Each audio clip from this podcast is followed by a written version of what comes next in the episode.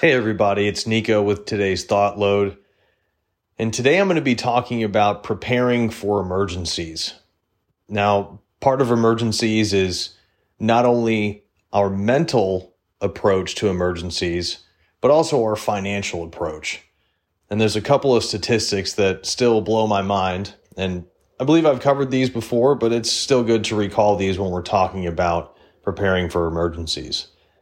The first is that the Federal Reserve reports that 36% of Americans don't have enough money on hand to cover a $400 emergency.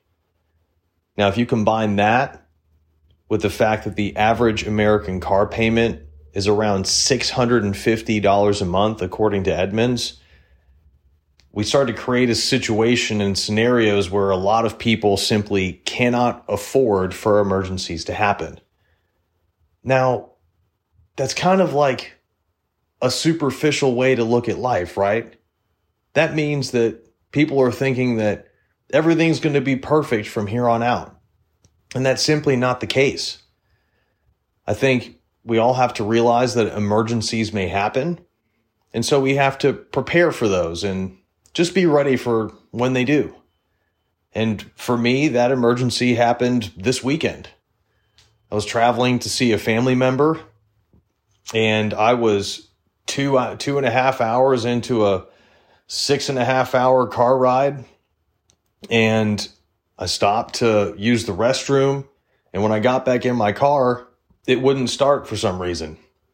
Not sure exactly what the issue was at the time, but I was able to get it towed to a local dealership and they were able to fix it while I was away on my trip and I was able to pick it up on the way back type thing.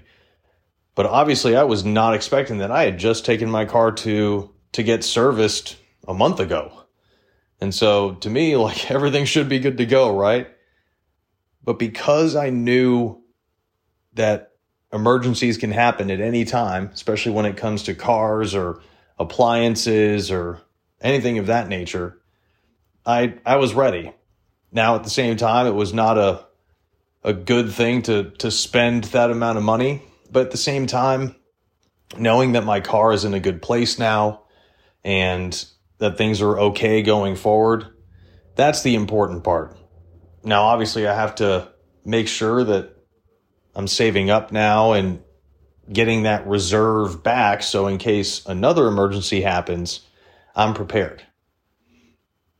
And really that's again, what it is, we have to understand and accept that they're going to happen. What we don't know is what that emergency will look like, the specific details of it. Is it going to be your refrigerator crapping out? Or is it going to be a tire blown on the road? Or are we going to have a medical emergency in, a, in the family? Maybe there's another emergency where we have to spend money that we just weren't ready for again, we have to assume that that stuff's going to happen. But that that doesn't mean you're, you know, hoping for the worst or expecting the worst all the time. It's just that we have to accept the possibility that something bad may happen. And really, it just based on how life goes for 99.9% of people, something bad is bound to happen at, at one point or another. Are you prepared for that? Do you know what the those emergencies may look like for you? And sure, there's a lot of emergencies that come up in life that we totally have, have no expectations of, right?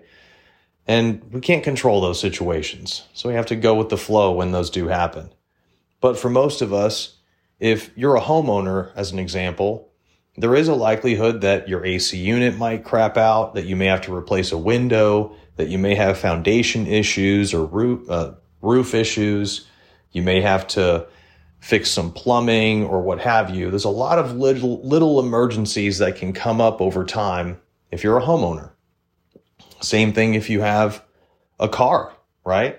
Never know when you may get into an accident or when your engine may fail or anything like that. And so just being prepared for that financially so, so that when it does happen, you're not freaking out about lost money or the inability to pay, or you don't have to put it on a credit card and then pay on interest on top of whatever the emergency is, right? So remember to to accept the inevitable emergency that may come and just prepare for it. I think I was a lot more calm and, and collected this this past weekend because I had prepared for this emergency. And there were still parts of it that I didn't expect either.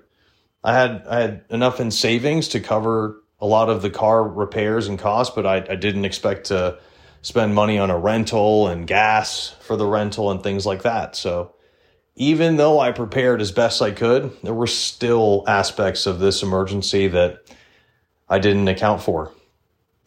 But even though that happened, I was still ready to take care of it and handle it. So I urge you to do the same for your budget, for the things that are in your life, and just sit back for an afternoon or a moment, whatever works and whatever you need, and think about how you can best prepare for those emergencies, both financially and also interpersonally. Maybe you need to have a conversation with, with your child or a loved one to prepare them for, for something crazy. Whatever it is, take the time and prepare so you have more peace of mind when emergencies come along. Guys, if you like this episode, please leave us a review. That's how we spread the word and get people involved in what we're doing. Now, I wanted to leave you with a quote from Stephen King. He said, There's no harm in hoping for the best as long as you're prepared for the worst. Guys, we'll see you again next week for another thought load. And as always, begin the duel, win the day.